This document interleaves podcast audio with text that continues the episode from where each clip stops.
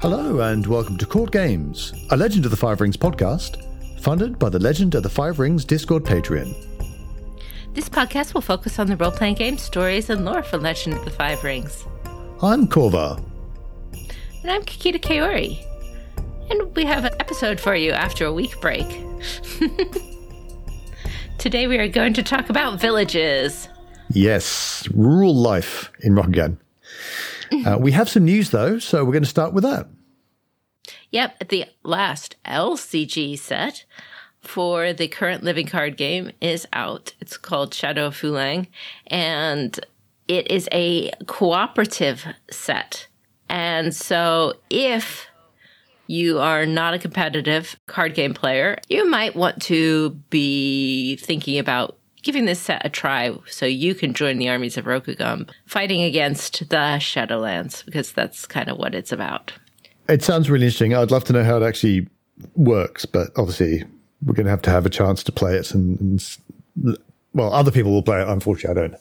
I don't have the. I don't have the. Yeah, I'm sorry, but I'd love to hear how it goes. Uh, it does have a solo mode, so if you okay. do have a friend with it, you can play it by yourself. Nice. But that is not this side. this week, we're going to be looking at rural villages in Rokugan, what it's like, what kind of things go on there, and how you can integrate that into your games. So, to start off with, we're going to look at what a Rokugani village is like. So, we get some information in Emerald Empire. We know that all the land in the empire is technically owned by the emperor. And then he has it so that all the clans, all the way down to the peasants, are tenants of the emperor's land. So historically, this was the original setup in Japan in the early Nara period the emperor owns all the land and set it out. However, what was happening was that there was no incentive for the villagers to develop new fields, increase the tax base. And when the taxman came around asking for taxes to get the emperor's share, the villagers just ran away because they could. So in 723 to and 743 changes were made to that to allow permanent private ownership of reclaimed land. Okay? That means if you can wring the taxes out of the land, if you can take over new land by developing it, you got to be the owner of the land as long as you paid the taxes to the emperor. This directly led to the undermining of imperial power and the rise of the samurai. Mm-hmm. Yeah. Now, other people, not the emperor, had tax tax base, had had money coming into them, and and all they needed to do to get it was be strong enough to make other people do it. Absolutely. I mean, it, it's one of the hilarious things that I found because I was like, when I was first interested in samurai and I'm kind of I'm going to read up on the actual Japanese history. And every single one of those books says first we need to talk about land tax. And I was like really? That sounds so boring. But no it's it's it's actually absolutely crucial to how things came obviously Rokugan is different. I just thought that was an interesting note. Mm-hmm. obviously there are lots of different types of villages the main one we're going to be talking about are the farming villages, the rice farming villages, because that is going to be far and away the most common type of village. But there were also fishing villages, there were mining villages, lumber villages, things like that. And there were villages which either as a side kind, as, as a side form of income would also be doing things like pottery or salt production, making tatami mats, uh, other crafts like that, and and silk production. And so some of them that's going to be a side thing. They they when their rice harvest is over and they don't have much to do, they start doing this other thing. But in some cases, it was like the main source of income. But we are going to be looking mostly at rice farming villages. So, where do villages form? They tend to form along rivers or in broader river valleys or on coastal plains. Once you start getting away from those areas, you're going to start having to develop terraces, irrigation, and those things totally happened. It just takes more effort to sustain a village there. So they start forming in the low places and then spread out. The farms were clustered closely in fertile areas. Uh, so those areas are just going to be dense back to back farms. Yeah. You know, very, very commonly. Each actual village, that is going to be a small cluster of houses, which is going to be surrounded by a wide expanse of fields. So that can be anything from a hundred to possibly over a thousand people. The smaller end of that would be called uh, buraku or a hamlet, and that might be only four or five houses, so four or five f- families. And anything beyond that is a mura or a village, and that can be up to a hundred or so houses. Now, a lot of new villages form in areas that were previously farmed and then abandoned. This could be due to the villagers dying, or a war, or a temporary drop in fertility in the lands. It could happen because rumors of something bad happening there. Um, Shadowlands incursions. It could be it could be anything that causes the village area to be abandoned, and they pick up and leave. But these empty fields, especially if they've got developed infrastructure like terraces and stuff, can then be reprocessed, and then uh, new villagers can move in.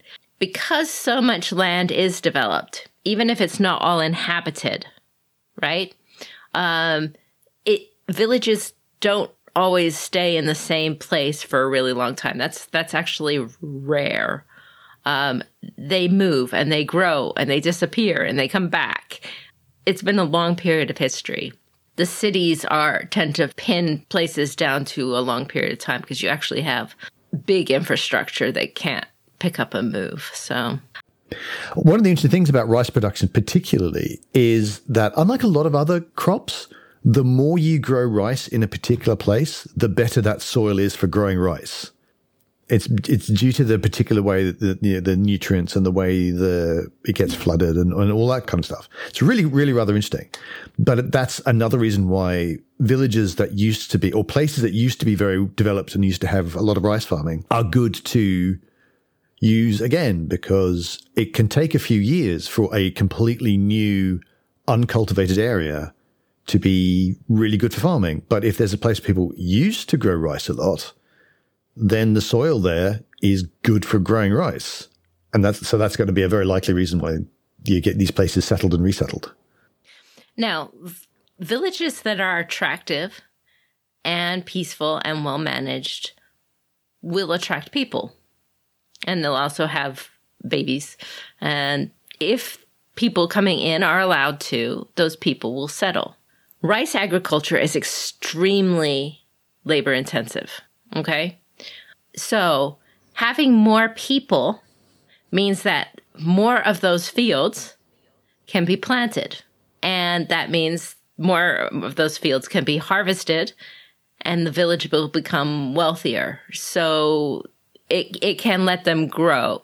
Villages that are poorly managed, that aren't safe or are struck with internal strife we'll have people flee, they will die, and otherwise those villages will, will shrink. And again, because rice growing is so labor intensive, less people means you can't plant as much rice during planting season. And that means you can't harvest as much har- rice during harvest season. And the village will grow poorer and it will continue to shrink.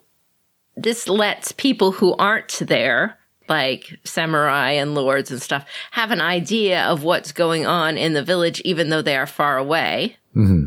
because they can see how much rice gets turned over in taxes. And, you know, they can see on a number. It's what they do about it, that depends. But they can see it if everything is working the way it should. Absolutely, yeah. I mean, it's not even that the it's a, a labor intensive process, which it is, but the more effort that is put into each individual rice plant, the more you get out. So adding more people always gives you a better yield. you compare that to wheat farming where you sow the seeds, you, you plow the field, you sow the seeds, and then there's not a lot you can do to improve the harvest. So there's this much you can get out of this much land, and that's it. Mm-hmm. Whereas with rice farming, you can have way more people, and that that does change the dynamics quite a lot. Absolutely, and also you don't have to leave things fallow for so long with rice. No, no. So in wheat farming, there there's just a maximum capacity that the land can handle. Yep. And it is it it's reached pretty quickly until you start getting more intensive methods of agriculture. Whereas, uh, you know, because you want to leave fields fallow, and if you add more people, they're going to want to plant the fallow fields, and then nutrients get dried up. Does that make sense? Yeah. Um, yeah, absolutely. in rice farming, because there's going to be a lot of land that has been developed and abandoned. So you have places for it to spread to, and more hands makes more crops. Um, you get this different cycle where more people gets you an improvement of the yield. It also another thing we need to kind of think about is the the way that these farmers and the villagers feel about each other. Because the issue with a farm is that you have this one harvest generally, maybe two, if you if, if it's one of those places where you can have two harvests, or if you grow your rice crop and then you grow your barley crop or your millet or whatever. But you can have good years and get bad years. And a bad year can mean not everybody on this farm is going to be able to eat this year. And that's not, that's not good. That's not something you want and that can and that can the amount of labor you've got available on your farm changes because sometimes you've got lots of adults but a few years later some of those adults have moved on There's, the older kids have moved on to their own farm and there are new kids new babies and they're not contributing much and maybe the older people they're now retired so the amount of labor you have can vary from year to year so you're going to have good years you're going to have bad years and one of the ways that's kind of mitigated is by when you have plenty and you may have a situation where you've got lots of labor on your farm because everyone's nice and adult and stuff. Not many dependent kids. Well, you got lots of lots of food. You feast your neighbors. Apart from anything else, it's hard to store the food. But you feast your neighbors. You're generous to them. And when you have a bad year, and things aren't so good, then you can expect your neighbors to do the same back to you. So those bonds become really, really strong between the villages. They start to see themselves as a unit. You have that thing of all hands on deck, which is more of a naval, more of a naval thing there. But when someone's got a harvest, like the, the person who owns the peach trees, or they've got the peach trees in their land, and there's a bumper harvest of peaches, and you have to deal with all the peaches right now or they'll just rot, everyone in the village gets involved and everyone in the village benefits. But that means that everyone in the village sees themselves as we are all in the same boat, we're all the same people.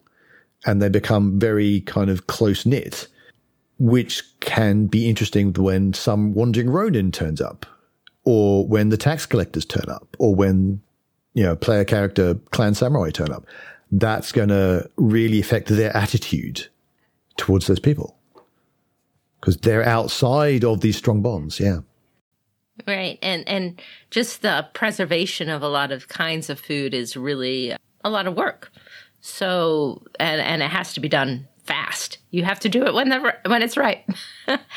and so uh, that means everybody's working side by side on this one person's land who has this thing, and then maybe they'll work on somebody else's land on something else.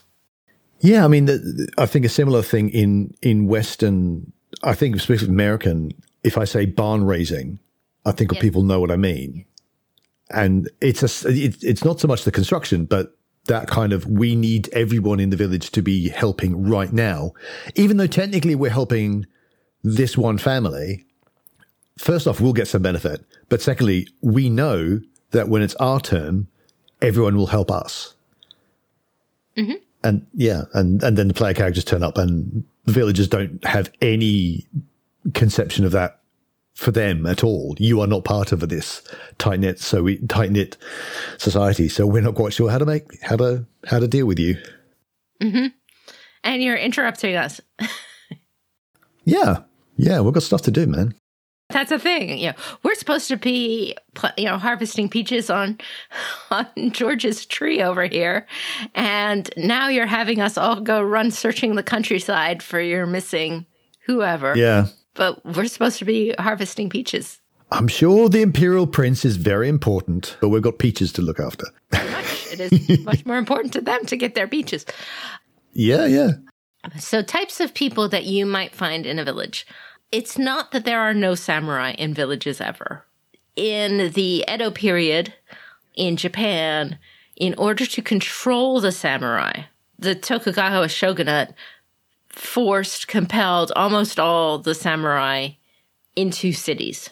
But there's no compelling reason for that necessarily to be so in, in Rokugan. Uh, though sometimes you'll see a mention saying oh, samurai are only in cities, and like, what's going to make the samurai stay in cities? That doesn't make a whole lot of sense. A, a rural samurai, samurai from rural areas, very far from urban cultured life, are called goshi. In a time of peace, a samurai who is given control to administer a village. This would especially generally be a, a larger village or a special village. Who's kind of serving in that role as a governor might is called a sonshu. A very large village might even have one or two yoriki who work for the sonshu.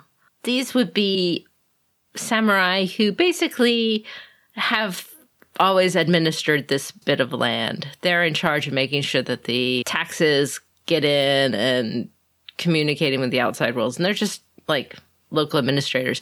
And then when there is war, they get picked up and sent to fight. Yeah. With with the retainers that they are supposed to have because of their status and all that kind of useful things. Yeah.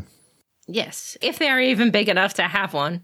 You know, yeah, it's a really small yeah. village. They might not have retainers. It might just be, oh, okay, we'll leave our little village of you know fifteen houses and go fight for you, and then we'll come back. Mm-hmm. The Heimin headman or headwoman, that's going to be the person who's in charge of governing the village. They're usually the interface between the samurai population and the villagers the go between, if you like. That's the shoya, and they're likely to have the nicest house, not because necessarily so that they can have the nicest house to live in. It's just that if there's a sudden arriving samurai, their job is to kind of have a place that that samurai can sleep overnight that isn't a little tiny peasant shack and thus beneath the dignity of the samurai and thus likely to make the samurai very angry which could lead to all sorts of unpleasantness. So the headman's house is likely to be the nicest one, precisely so that they can give it up for a traveling samurai or or th- or five, depending on the size of your PC group. Obviously, you'll find other folks out there. You're likely to have like the matriarch and caregiver, you know, old granny who knows how to fix everybody and knows everyone's business and has birthed pretty much every child in the village for approximately forever, as far as everyone can tell. You're going to have the town gossip, which can be good or bad. There'll be some kind of enforcement. I mean, if if if the village is particularly small, you probably won't. This will be everybody would look out for everybody else. But beyond a certain size, you may well have some kind of patrol, some kind of night watchman, that sort of thing. Now, most villages are going to have some kind of shrine nearby, or at least some kind of holy area. So there's very likely to be a monk or two either living in the village or living in that small shrine nearby. Easy to find. Poachers are quite likely. Poachers, scouts, hunters, people who go out into the wilds and find things not necessarily what they should. They can also be a, a great source of plot hooks, incidentally, because they, they'd be the types who kind of find things that perhaps the other villagers, being rather more stay at home, wouldn't have come across. You may also end up with people with gambling problems, and there'll be gamblers here and there. I think that's something that's more likely to happen with a larger village. You're more likely to get that kind of problem. more people hanging around with not much to do except roll some dice and get into trouble. Always fun.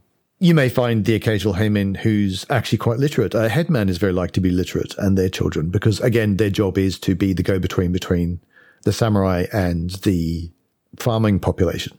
And you can have people who have all sorts of interests.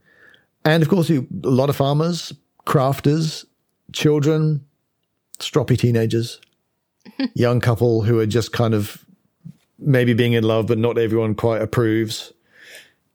so many sorts of people that you can find. Just to give you some ideas of, you know, when you're, because a city kind of, uh, the population tends to go into a big blur. There's so many, but each individual character in a village ends up making a, a big impression when you're talking about you are players entering a, a small village. All of these people are, are, are important, you know, they're, they're pieces of the puzzle of what's going on in that village. I want to talk about village life and what it is like in a village. And L5R players, we, we've kind of touched on this before, but L5R game masters, I should say, kind of seem to take two approaches to their games because in their games you want to play the players are playing magical samurai. I mean yeah. that's, what, that's what you are if you're playing l5r some game masters want to make their villages very sad. Like like mm. uh, have a have a very despairing vibe play up the the difficulties of life as a villager and other game masters kind of want to not play up the difficulties of life as villagers or keep it uh, more more more peaceful. It's not trying to be any kind of dystopian anything. However, if you think of the world and how it would work, you can have both of these being valid interpretations of Rokugan. Because the life in a village is extremely variable depending on whether the village is in a time of peace or if it is in a time of war. Mm-hmm. In times of peace, having a bunch of military men all close and packed together, able to bump shoulders with each other and tempers flaring and stuff because there's nothing to do, is a problem for lords. You've got a bunch of samurai who don't have anything to fight. This, this is a problem in times of peace. During times of peace, samurai are going to be pushed out into the rural regions, which separates them from each other. Basically, it doesn't keep them all back together. Gives them jobs uh, ruling over the villages of Shonshu, or gives them jobs patrolling around the countryside. And at first, this could be bad for the villages. But this means that any bandits that are in the area are going to be dealt with by the samurai because they're they're looking for problems to deal with. Yeah. There will also be fewer samurai who are deserters or stuff that have been driven into banditry themselves because they are not wanting to be killed in the war. Lords have time to address grievances. They are more likely to be looking at their books. They have time. They are not on the battlefield. They are sitting around in their halls. So if you have a grievance as a village, they're more likely to notice differences in crop yields, uh, like we talked about. Um, they're more likely to be interested in your complaints if you bring them forward, which means if problems come up, they're more likely to be investigated by samurai. Absolutely. Yeah, yeah. And during this time, monks can travel freely, which means you know some of the spiritual threats can be at least noticed by monks because there you can go all through the countryside. Yep. Young, healthy folks who would be Ashigaru, called up to be Ashigaru to be fighting the wars, are now instead with their families and they're farming and crafting. And that means more population in the villages, which means better rice harvests. And in general, at those times, the lords don't need as much cash to be funding their war efforts. Yeah right? And replacing all the weapons. So there's not a drive to get uh, wring as much taxes out of the population as possible. Okay? Yeah. So that's in times of peace. And I'm not saying it's utopia, and you can always have in peaceful times, you know, a bad lord or bad Yeah. situation. But I'm saying overall, the vibe of Rokugan would be would be pretty peaceful.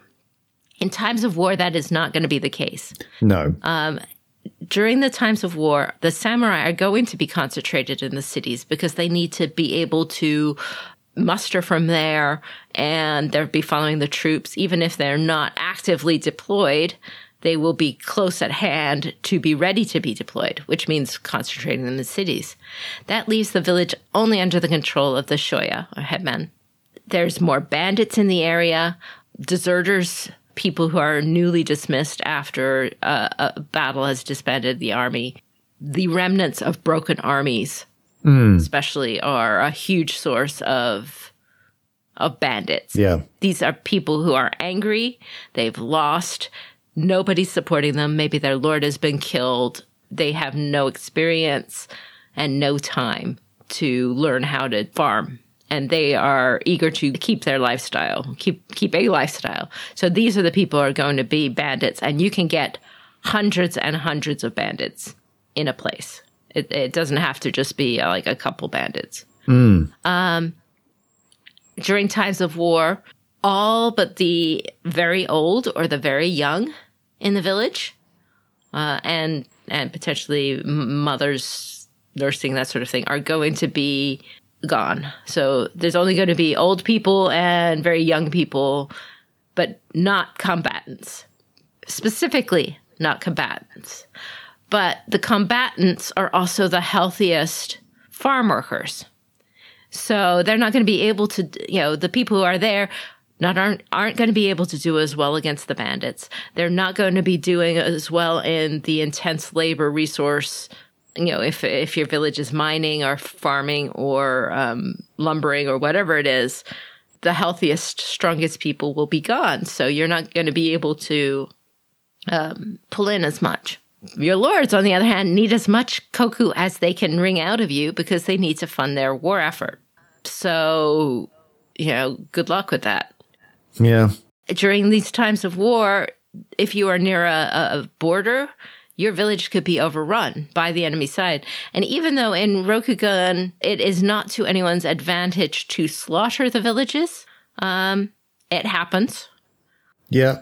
especially like if your village was thought to be harboring soldiers of the other side um, that that can totally happen or if you're you're trying to defend a, a tax harvest that you are obligated to, we've seen that in the storyline we've seen villages overrun for their tax harvest and food and the villagers defend it because they have to during a time of war there aren't going to be monks and shugenja wandering the countryside dealing with issues.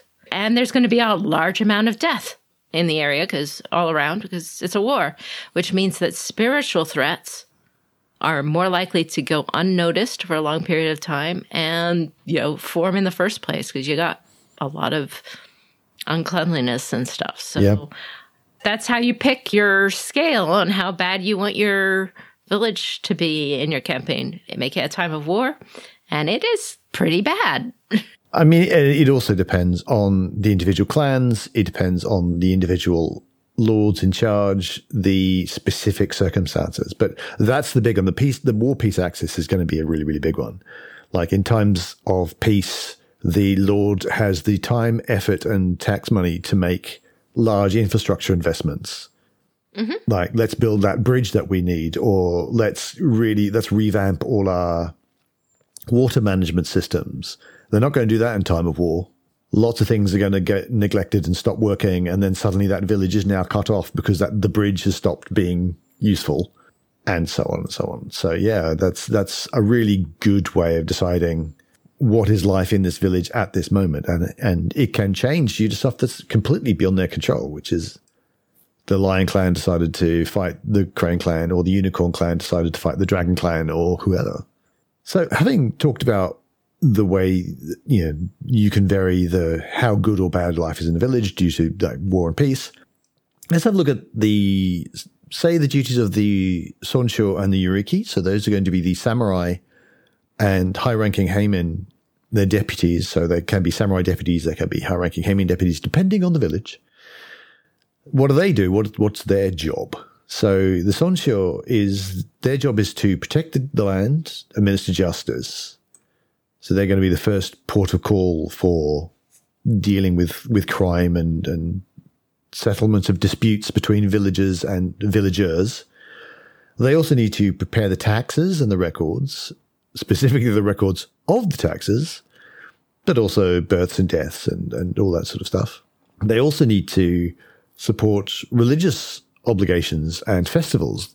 Festivals aren't just for fun. They're actually important spiritual things that are good for the morale of the villagers, but are also important in many cases in making sure that the elemental balances around your particular area are kept in check and the local kami of the local river isn't angered and doesn't flood the fields in the wrong way. Very important stuff. And they are also very likely to be the main person in charge of commissioning large public works. So the stuff I was talking about before, like let's get that bridge built, let's revamp our irrigation system, those sorts of things. They're likely to be the Sonshu supported by their Yoriki. These can be done by Bushi or by courtiers or whoever, really. Right. It's it's important to know that it doesn't just have to be a Bushi that there is a yeah. role for courtiers not in court. These jobs, you know, settling disputes between villages or preparing taxes, festivals, public works, and stuff, are not combat jobs. No. Um, and it is just as possible for a Sonshu to be a courtier as it is for them to be a bushi you know, sometimes there's this idea that courtiers only live in cities and courts, and that's uh, the definition of what a courtier is and does is much broader than that. And this is something that that courtiers can do too. I have to say, one of the things I've often said that I like about fifth edition is that it is way easier to have a bushi who's good at courtiering or a courtier who's good at bushying. Because in many ways, someone's in charge of a village they also have to be in charge of defending the village and training Ashigaru and and they have, they've got a broad range really. I mean, a, a samurai in charge of a village, a Sonshu, has got a quite broad range of abilities that they need. What school they come from, whether it's a bushi school or a courtier school, they're going to be want to good, be good at those other things.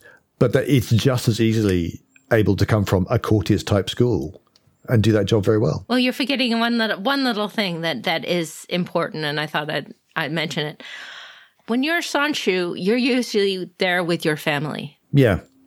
So your spouse is a samurai too. So a, a very common setup you would find is that one spouse is a bushi, is a, a fighter, and will focus on fighting, but that spouse who is a fighter is going to be the one who's called up during times of war for field operations or other stuff, going to be called away during summer, during fighting season.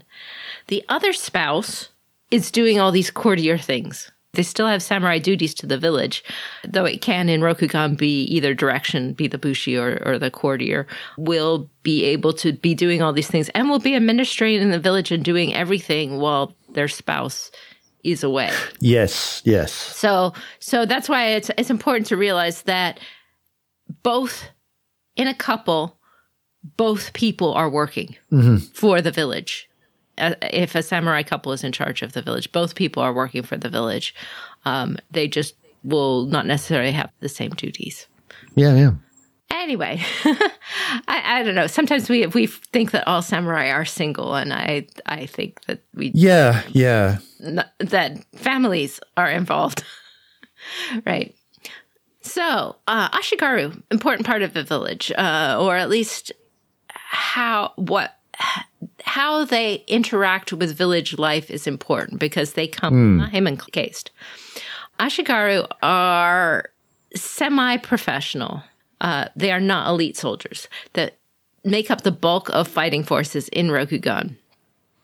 There are different kinds of Ashigaru. There are seasonal Ashigaru. Seasonal Ashigaru fight in between spring planting and autumn harvesting. Okay? this is going to be the bulk of your ashigaru because you need you need resources. You need people to be planting and harvesting. Like we, Yeah, yeah, talked yeah. about how labor intensive rice growing is. This is going to be the bulk of your ashigaru. Uh, are going to be seasonal ashigaru, and this is often a significant portion of the young, healthy, un- and unmarried men, and potentially unmarried women in your village will be ashigaru. The other kind of ashigaru are professional ashigaru. And they are always in their units. They are soldiers. They are just not elite soldiers like samurai. Now, what was used in Japan varied a lot because uh, it, time periods were so different. Yeah. But when you see the most ashigaru in Japan, and you see them talked about in that period, you're talking about uh, the Sengoku Jidai, which was professional ashigaru. But that isn't that period was really um, not very long term sustainable in terms of the amount of fighting that was going on. Hmm. Right? Yeah. Yeah. You do need these people planting and growing. So seasonal ashigaru would be more common. Yeah, I mean the when you had them non-seasonal when they were professionals, they would very often take on the kind of patrolling type roles in between actual battles. You know, when there's so they would they would when in times of relative peace, even the Sengoku Jidai, you'd have a partic- in a particular area, no one's fighting us right now. So what are we doing with our soldiers? Well, we're patrolling and we're we're keeping the peace and we're doing law enforcement with them. Mm-hmm. But then they're then available for oh no we're being invaded. Or oh no we're invading depending. Right. In addition there is there are conscripts. And conscripts are forces that are levied from the peasants in the lord's land. So these are not yeah. professional soldiers. They don't receive training even seasonal ones. These are just everybody gets pulled out of the village that can move with a spear in their hands and they are placed with a spear in the hands in the front lines to fight. Yep. This end is the pointy end that's your training. On you go. Right. And so when you get the conscripts called up, the villages are stripped. You know, they're they really are just the people who can't can't fight at all. Like we talked in times of war. So when it's when you're talking about conscripts being pulled up, then a lot of bad things happen. yeah yeah right so that's ashigaru very important part of village life and and who you're going to find in a village so the last thing we're going to look at today see kind of an overview we're going to go into slightly more detail in a later episode but we're going to give a quick seasonal overview of a village so you can get an idea of what's going on if your characters are walking into a village at a particular time of year Right. Because every, everything that happens in the village is, is seasonal. seasonal and cyclical. So spring is going to be the planting and replanting of rice, and depending on exactly where you are, other crops. Very important time of year, very labor intensive. Right. Summer is weeding, it's clearing insects, uh, some replanting. It can be a second replanting. We'll talk about rice growing next episode.